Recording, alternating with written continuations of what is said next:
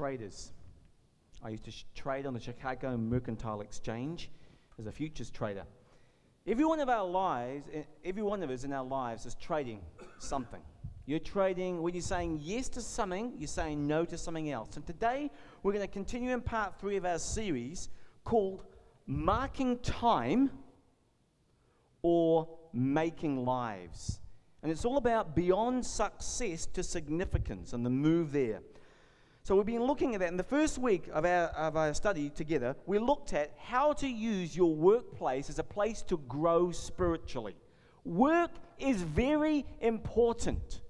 You spend a huge portion of your time at work. So in the first week, we looked at using your work as a place to grow spiritually. Then the second week, we looked at using your work and how to invest in your work for eternity. Now, today, I want to take a look at something which we as a church globally haven't done a very good job at. And that is how to use your work as a place of ministry. That's what we're going to look at today the brass tacks of what this looks like. Now, the Bible says this in your outline. If you have an outline, I encourage you to take it out and write on it and make these notes your notes. The Bible says in Titus chapter 3, verse 14, Our people, let's just stop there. Christians, our people, must learn, it's a skill, to spend their time doing good and providing for real needs. They should not live useless lives. Pretty strong, eh? Notice our people. Who's he talking about here? You see, if you're a believer, the way you approach your work should be very different to those who are not believers. The way they approach their work. Now, for a Christian, there are two purposes behind work that this verse alludes to. Number one is to do good. That's called ministry. That's called ministry. You serve God by serving others. And the second is to provide for real needs. That's called productivity. Two purposes ministry and productivity. And God wants you to be productive in your work and He wants you to minister through your work. He says they should not live useless lives. Now, many people in their workplace uh, show up tomorrow morning. In fact, we were talking about this last night. Had a whole gathering of us together, six, or six couples that uh, we go back a long way. And we're talking about how some of them just show up for work and they just mark time. They're watching the clock, waiting for the day to get over so they can go home. Now, these guys don't enjoy their work, they're just chewing up time, killing it. On the other hand, the Bible says in your work, God doesn't want you to just mark time. He wants you, and He's put you there to impact and mark lives. See, think about it this way. Some of you are going to get up tomorrow and you're going to think, well, I'm here tomorrow as a salesman, or I'm here as a teacher, or I'm here as a doctor, or I'm here as a nurse, or as an engineer, or as an IT specialist, whatever you are, or in the warehouse. I'm here as a, a warehouse storeman. Could I humbly suggest to you that is not your identity? Your primary identity is you are first and foremost, and most importantly, a Christian. And oh, by the way, you happen to be at this point in your life being a mechanic or a plumber or a builder. All these things will pass, but your identity as a Christian should be primary. If you're a student, you are not a student first. You are a Christian that happens to be getting a degree at university. There's a difference in the orientation. Christ needs to be your identity first and foremost. God wants you to impact lives at work. He wants you to influence people for good. Look at this Ephesians 2:10. God gave us new lives. Forget the old lives, new lives. And long ago, he, this is God, planned, this is God's plan. What's God's plan for my life? I hear that so often. This scripture here is black and white. He planned that we should spend these lives in what? What are these next words? Pardon? But there's a problem with that verse, isn't there? For me and for you, what is it? What's wrong? Why can't we apply that verse as God planned? Because we're too busy, wrapped up in our own lives. But God says here, my plan for your life is that you should spend your life helping others. That is called ministry. People like to super spiritualize ministry. The Bible is incredibly practical. We are saved to serve, we are made for ministry. That is part of the design God says right there, I made you for. Doesn't matter what kind of work, whether you're self employed, whether you're working in your own home or working out of your home, God says He wants you to use your work to help others. That is called ministry. Now, one of the most basic truths in the Bible is this is I serve God by serving other people. That is how it works. Guys, that's as clear a roadmap as I can give you. The Bible says this. So, how can the work be my ministry? 1 Corinthians says this Let all that you do be done in love. All that you do be done in love. Up here, I didn't put that in your outline, I don't think. And that's the key. It's turning your work into a ministry. It's not what you do, it's how you do what you do. Mother Teresa famously once said, It is not the kind of work that you do, but how much love you put into it that really matters. She's so right. First Corinthians from the Bible tells us this very clearly. In fact, it's, it's jarringly confronting. It says, I may accomplish all kinds of things you may be the top salesperson, the top hairdresser. You could be whatever, the top of your field. But if I don't do it in love, it's worthless. It's useless in the long run. And in God's book, it doesn't count. He says, it doesn't matter. It doesn't matter. Now, clearly, God wants you and I tomorrow at work to do our work with an attitude of love. Then God says it turns normal, what could be perceived by some as menial work, regardless of what it is, into a ministry because it's done in love. So, how can I work in love? I want to give you now three very practical ways that you can apply this tomorrow at your work with your customers or with anybody that you work with, that you see on a regular basis. Number one, you, like Jesus, need to accept, follow the Master's example, and accept people unconditionally. Every week, you spend a minimum of 40 hours side by side with all kinds of people, right? People just like you and I who have hurts, they have habits, some really annoying habits you know, the ones that are texting under the desk, hoping the boss doesn't see what's going on whilst you're slaving yourself to death. And you think, why aren't you pulling your weight? You know those ones. So, hurts, habits, and hang ups that they have. They've got all kinds of problems in your life, those people sitting right next to you at work. You know, the obnoxious ones who are just downright rude, the difficult people that you have to work with. This one's a real tough one for Kiwis to deal with prideful people. Yeah, Kiwis just don't like prideful people. They have an aversion, like an allergic reaction to people who are prideful. You've got them in your office. The immoral people, who all they do is a mouth like a sewer and talk about their exploits, what they think are. The angry people, who are just so easily ticked off. Maybe you've got some of those around your office or in your work.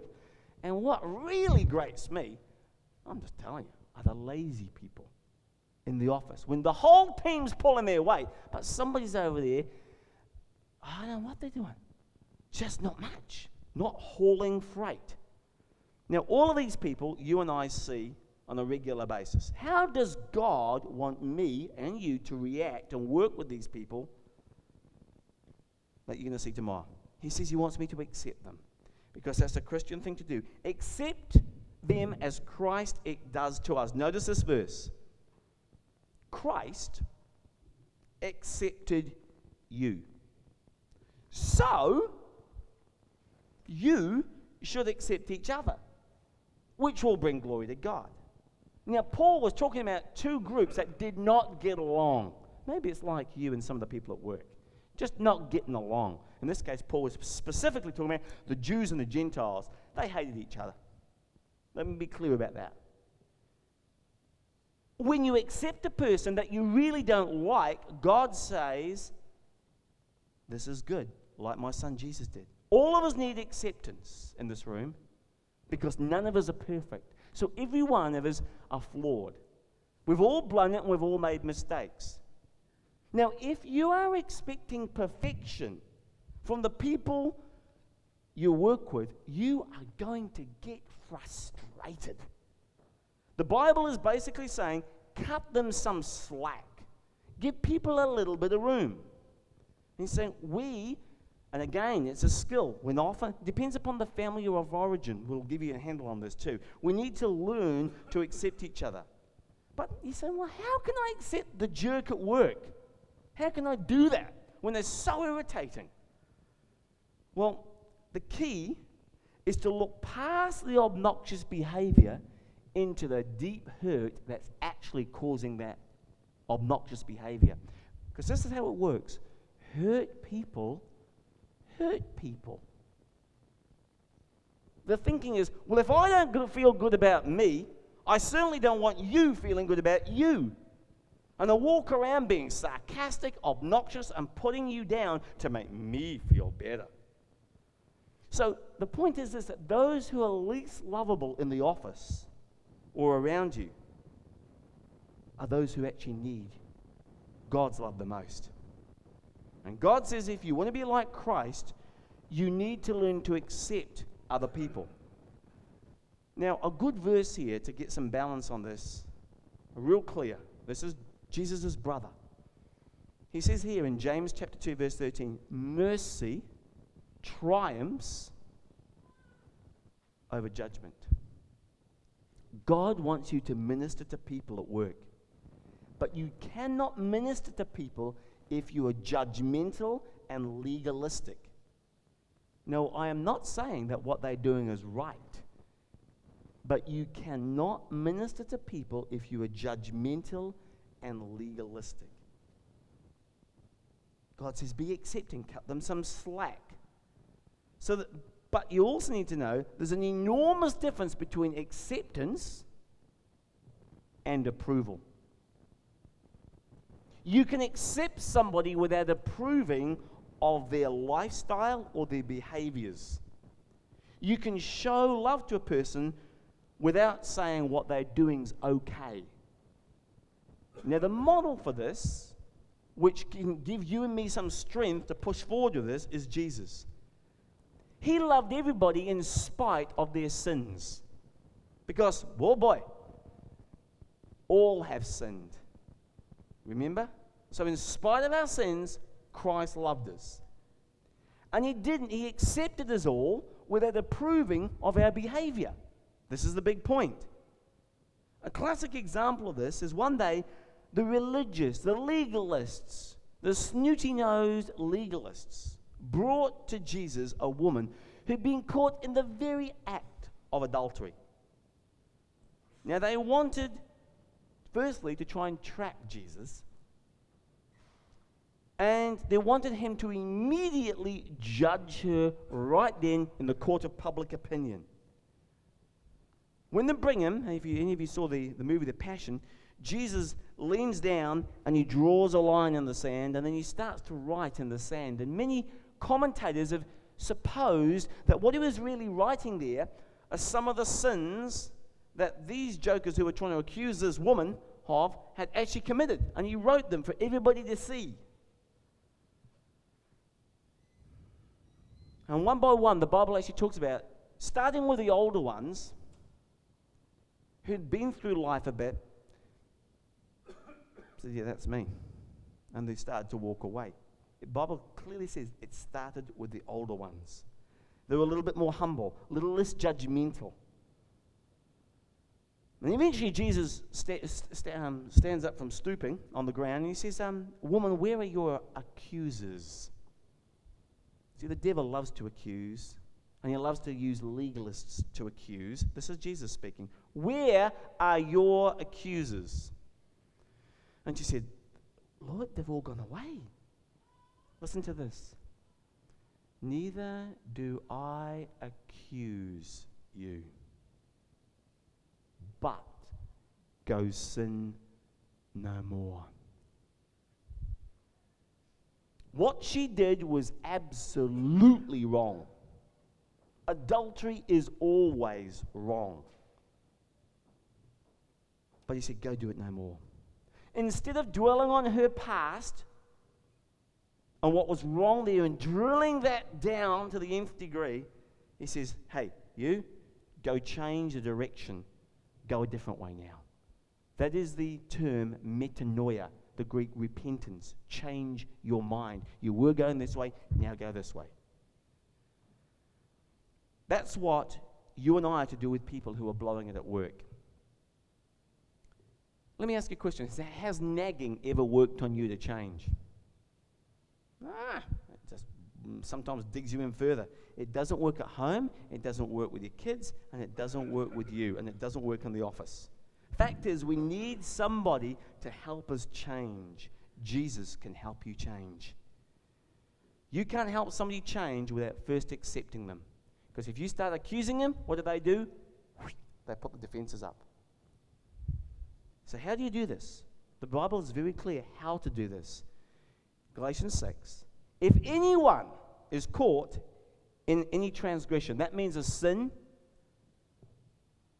you who are spiritual should restore him. Notice this part in a spirit of gentleness. Keep watch, lest you too be tempted. And he's saying, don't go in there with the attitude, well, how could you possibly do that? I would never do anything like that. He said, be very careful about that. Can I suggest this to you? And this is very hard to swallow for some of us, but I honestly believe it's true. Given the right circumstances, you will be surprised what you could fall for. So be gentle, he says here. So would I. It says the spirit of gentleness. Circle gently there, or gentleness. God says, you don't rub it in when they blow it. You don't ignore it. Jesus didn't ignore it. You need to be gentle, not judgmental. Just like Jesus was. Look what he did, caught in the act of adultery. With people who have fallen into a problem and fallen into sin. Be gentle, lest you fall too. So I want this to be really practical today. And in each of these points, I want you to think of a specific person whom you can apply this to this coming week. So on your notes, where it says right there, who, I, ch- I would give you a moment to write down the name of one person that you can demonstrate acceptance to this week. And if you don't put a name down, can I just be really blunt? I don't think you're going to do much about this. And Jesus says, I want you to be doers of the word, not just hearers. The choice is now yours. Will you write somebody's name down?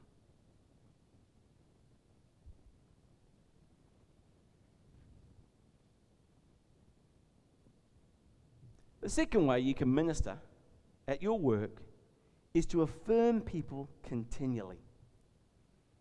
This means that you treat them with dignity because, in spite of their sin, like the woman, she is created in God's image. And if you want to stand out in your company, be an encourager. An encourager. Because encouragement is very difficult to find these days. Boy, you do wrong, and the boss is on you like a ton of bricks. It's kind of like our kids. Have you noticed that? It's so easy to find things that they're not doing right don't do this and clean up your room and da da da da da. You didn't do the dishes and didn't put the trash in and you forgot the trash again. You know, whatever it may be. But it's much easier to find the negative than it is to say, hey, you really did a good job of this. We need to keep balanced in this. The Bible says in 1 Thessalonians chapter 5 and verse 11, encourage each other. Now, I could just stop there. This is work we're talking about. Can I also suggest to you it's a great verse for marriages? That's a great verse for families. If we took a scale and we sort of weighed the, the words that we share with our. I tell you what, something really weird happens. The very people we love the most, we're often the most disrespectful to. So if we weigh the encouraging words that we share with our spouse compared to, well, why isn't this done? And you know what I mean? I'm not going to go any further. I'd suggest to you it's probably tilted the wrong way. The Bible says, whoa, encourage each other and build each other up. Build each other up. That's constructive, not destructive. Build, not tear down. And this is so important because some work cultures are incredibly caustic and negative. Anybody ever worked in a situation like that? I have. Anybody been in a really negative work situation?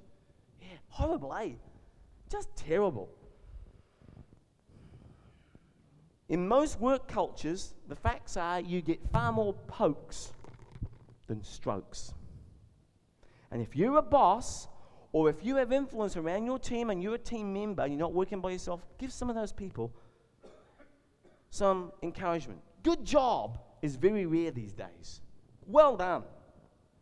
Because in most places, the message comes through loud and clear. It's this you don't really matter. All that matters is that you produce. That's all that matters. What matters is your work and what you do for us. I don't really care about what happens outside this place, it's none of our business. That's the attitude. But God calls you and I to do the exact opposite. God says, as believers, we are to value everybody. And Jesus says, those people yet that you work with, remember tomorrow I created them. Not only that, I died for them. That's how much they matter to me. So it's kind of like, be respectful there and affirm them. Now, when you affirm somebody, this is what happens. Same for your children you raise them in value. You raise in value. When you appreciate people, you raise in value. Now, if you bought a house in the last five years, you know what that appreciation means. It raises in value. How can you affirm people? Very practically, a couple of thoughts which may help. If you've got your own ways, great. If you haven't, these may help. Num, number one is by noticing them. Do you know that there are probably people at work that you don't even notice? but you may not even know their names. Another way you can affirm somebody is just by listening to them. It could be in the lunchroom. When you spend a moment listening to them on what their story is. Maybe by you can affirm them by applauding their contribution.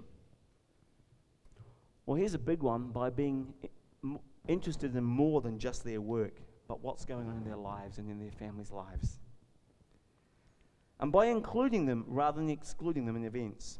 Now, three specific ways to affirm right out of the Bible. Listen to them. Here's the first one carry each other's burdens, and in this way you will fulfill the law of Christ. So, one of the greatest gifts you can give people is an attentive ear. Fathers, one of the greatest gifts you can give to your children is a listening ear. Look them straight in the eye and listen to them. Look them straight in the eye and listen to them. And what that really says is, I really value what you have to say. Do it to your daughters, Dad. Look her straight in the eye, and she will get the message.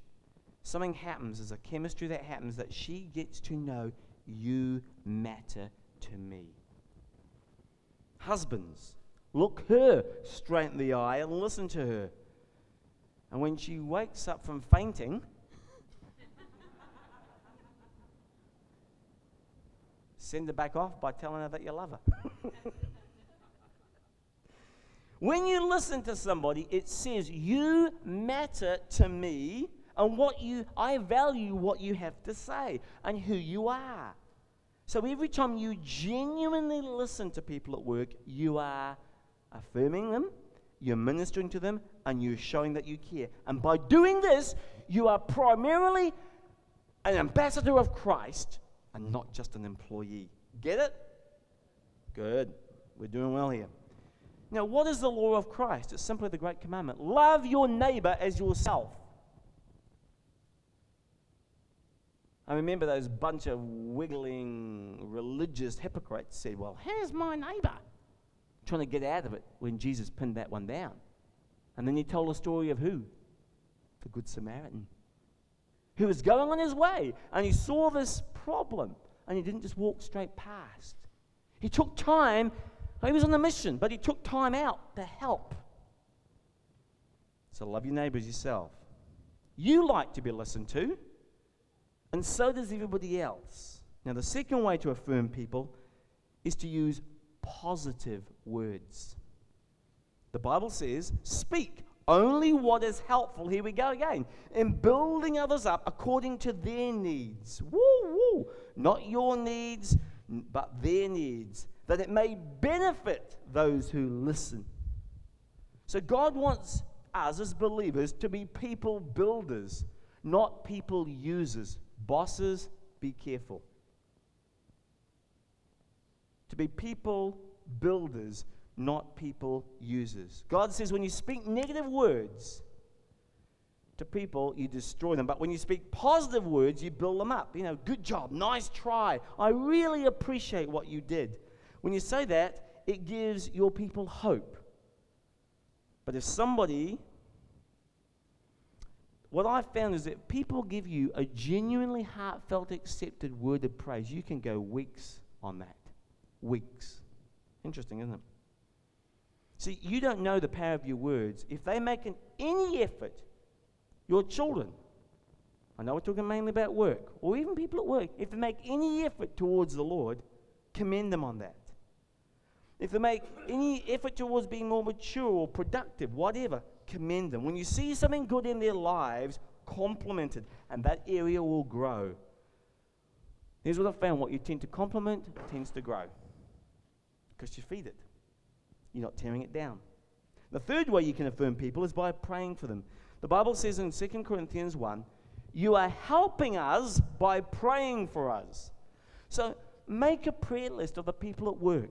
There may be a particular one or two that you spe- specifically feel drawn to in your office or on the job site.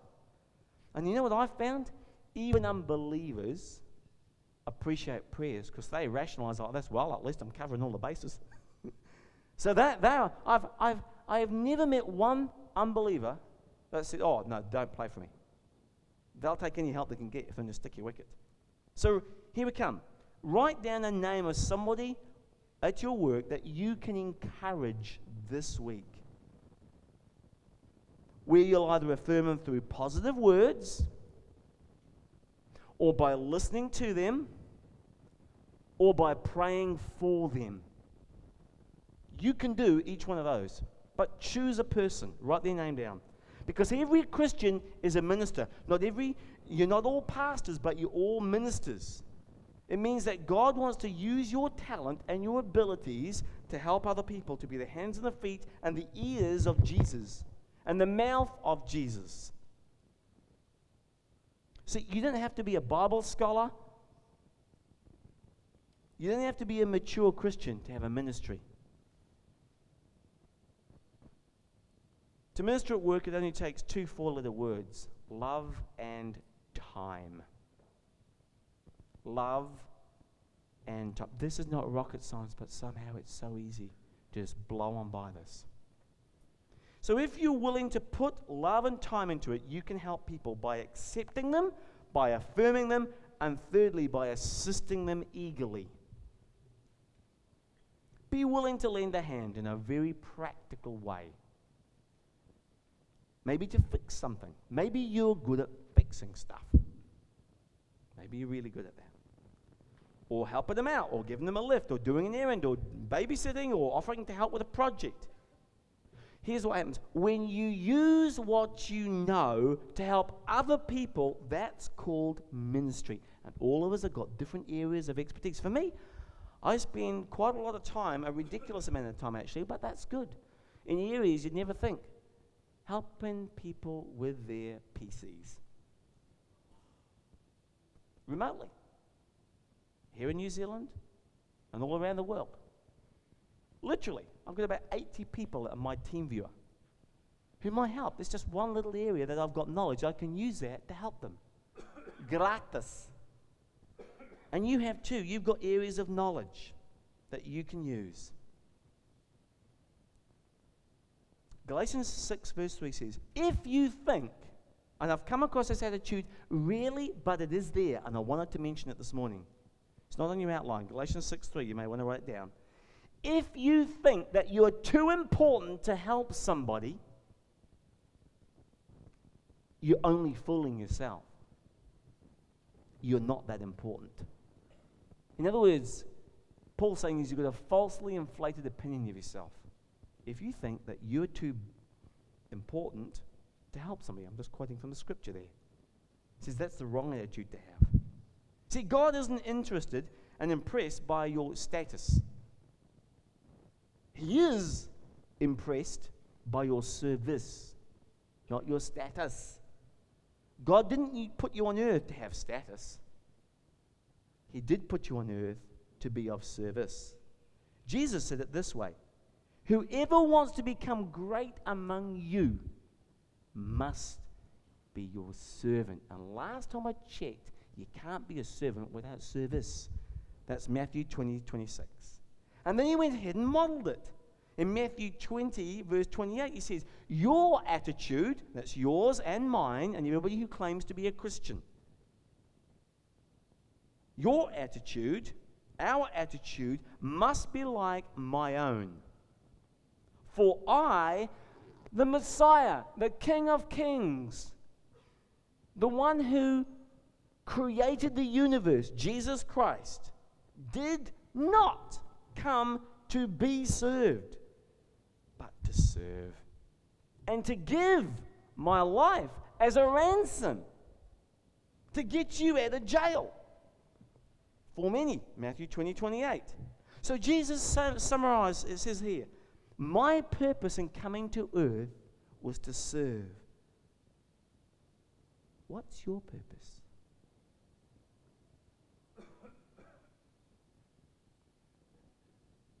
My purpose was to serve. Your attitude must be like that of my own. Very instructive. Now, you and I have to be on our guard because our old selfish nature wants to be served. I don't want to serve anybody else but me. Yet the mark of a Christian, once you've stepped across that line, is that you will have an increasing desire to serve. Now, there are different levels of maturity and servanthood, but every Christian needs to serve. John addresses this in where is it? 1 John 2:13. He talks about just like you. This is real easy. When you have little ones, John talks to three groups of Christians. He talks to the children, he talks to the young men, and he talks to the fathers. Three levels of maturity. When they're this age, they still do stuff, they clean their room and they make their bed.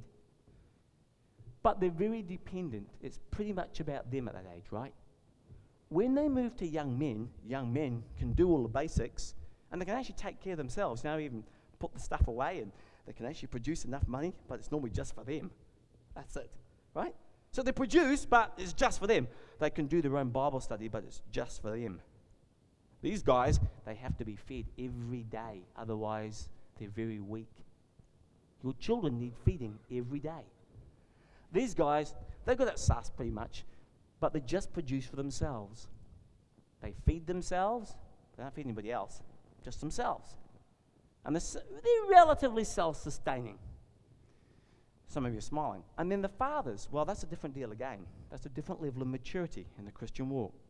Fathers don't just produce for themselves, they provide for the family. They are real givers. They are real takers. They just look after themselves. And this group provide for others.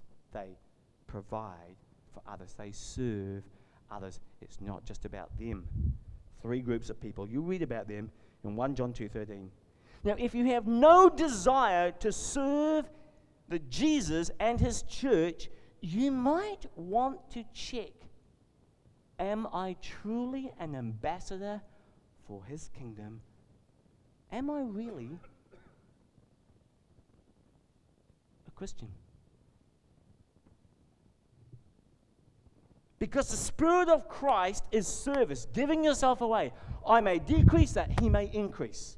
So the attitude of service will increase and my selfishness will decrease. But if I'm stuck in this mode, feed me, pray for me, bless me, burp me, change my diapers, and if I don't, wah! I'm all upset about ridiculous things. Yeah? You know what I'm saying? Over here, well, a bit better over here, a completely different level of maturity. Where are you? The Spirit of Christ will cause you to want to love His bride and strengthen her. It's all in giving yourself away. See, you and I are full of good intentions, but we just get too busy. And I've found good intentions are never good enough for me. Because I intend to do a lot of good things, but do I follow through? The Bible says, whenever you possibly can, do good to those who need it. Never tell your neighbor to wait until tomorrow if you can help him now. So it's because of procrastination we often miss windows of opportunity. And the classic, as I've said to before, is neighbors. Oh my goodness. They roll in the door, you see the trucks come in, you think, oh, I should bake him a cake. I should go say hello. I should do something. I should have him over. How many times have we said that? And the next minute, a year's gone by, two years, and it's too embarrassing. Oh, oh welcome to the neighborhood two years later. Very embarrassing. So here's a question Who in your office, your work site, where you work is barely hanging on by their fingernails? Make it your business to know. It's not just about the work. Work's important, very important, but people are very important. They're all around you at work, and many of them have got major hurts. Why don't we help them? Why don't we stop to help them? Because we're too busy to notice most of the time. But and you say, but hang on, Pastor, you don't understand. I got problems. I've got things going on in my life. I've got things to do. I've got goals to achieve. I don't have time for ministry. Well, if that's your approach, could I contrast that to Jesus's and say you're too busy? If you don't have time to help anybody else unselfishly in the world, your life is too self centered. It's that simple. Let it never be said that we're not clear in this church. God did not put you on this earth to live just for yourself. If you're too busy for ministry, you're too busy. And one day, you'd have to explain that to God. Being a Christian means that you are accepting people unconditionally, just like Jesus did. He didn't say, Before I'll save you, you need to be perfect. You need to perfectly clean your act up. Wrong thinking. That's Pharisaical thinking, legalistic thinking, complete wrong understanding of the gospel, fundamentally flawed. Second, you need to affirm people continually. And third, assess people eagerly. God wants us to help other people out. So, Third point of application write a name. It could be the same name, it could be a different name. Who will you help and offer practical assistance to, even if it's this week? It could be as simple as picking up a telephone and saying, How are you doing? I had one of those conversations this week. Sometimes even a phone call can turn a life around. So, why should I do this? Why should I be involved in using my work as a ministry? Colossians says this In all the work you are doing, work the best you can. So, as unto the Lord, we know that. So, let's do that. Work as if you're doing it for the Lord and not for people. Remember that you will receive your reward from the Lord, which He promised to His people. You are serving the Lord Jesus Christ tomorrow morning. Jesus said it like this Truly I say to you, you, as you did it to one of the least of these, my brothers, you did it for me. For a believer, if you claim to be a Christian, your work is never just a job. stacking pallets, whatever it may be. It is a ministry. It is an opportunity to show Jesus' love for the people around you. And we serve God by serving others. I've heard people say, well, you know what? Sometimes I wish I could just quit my job and serve God full time. Could I humbly suggest that's not what the scriptures say? You do not have to quit your job to serve God full time. You can do it right now. You can serve tacos at McDonald's or wherever. Don't quit your day job. Just use it for God to serve Him full time. What God is looking for is full service Christians in a self serving world. Why don't we refocus on that tomorrow? Let's pray.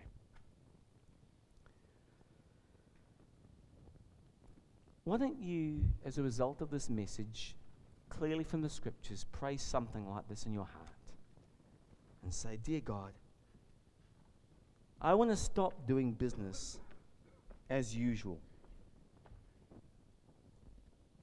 I want to make a difference in the people's lives through my work. I want to stop marking time and picking up my paycheck and start influencing lives for you. And I ask you to use me tomorrow to show your love to others.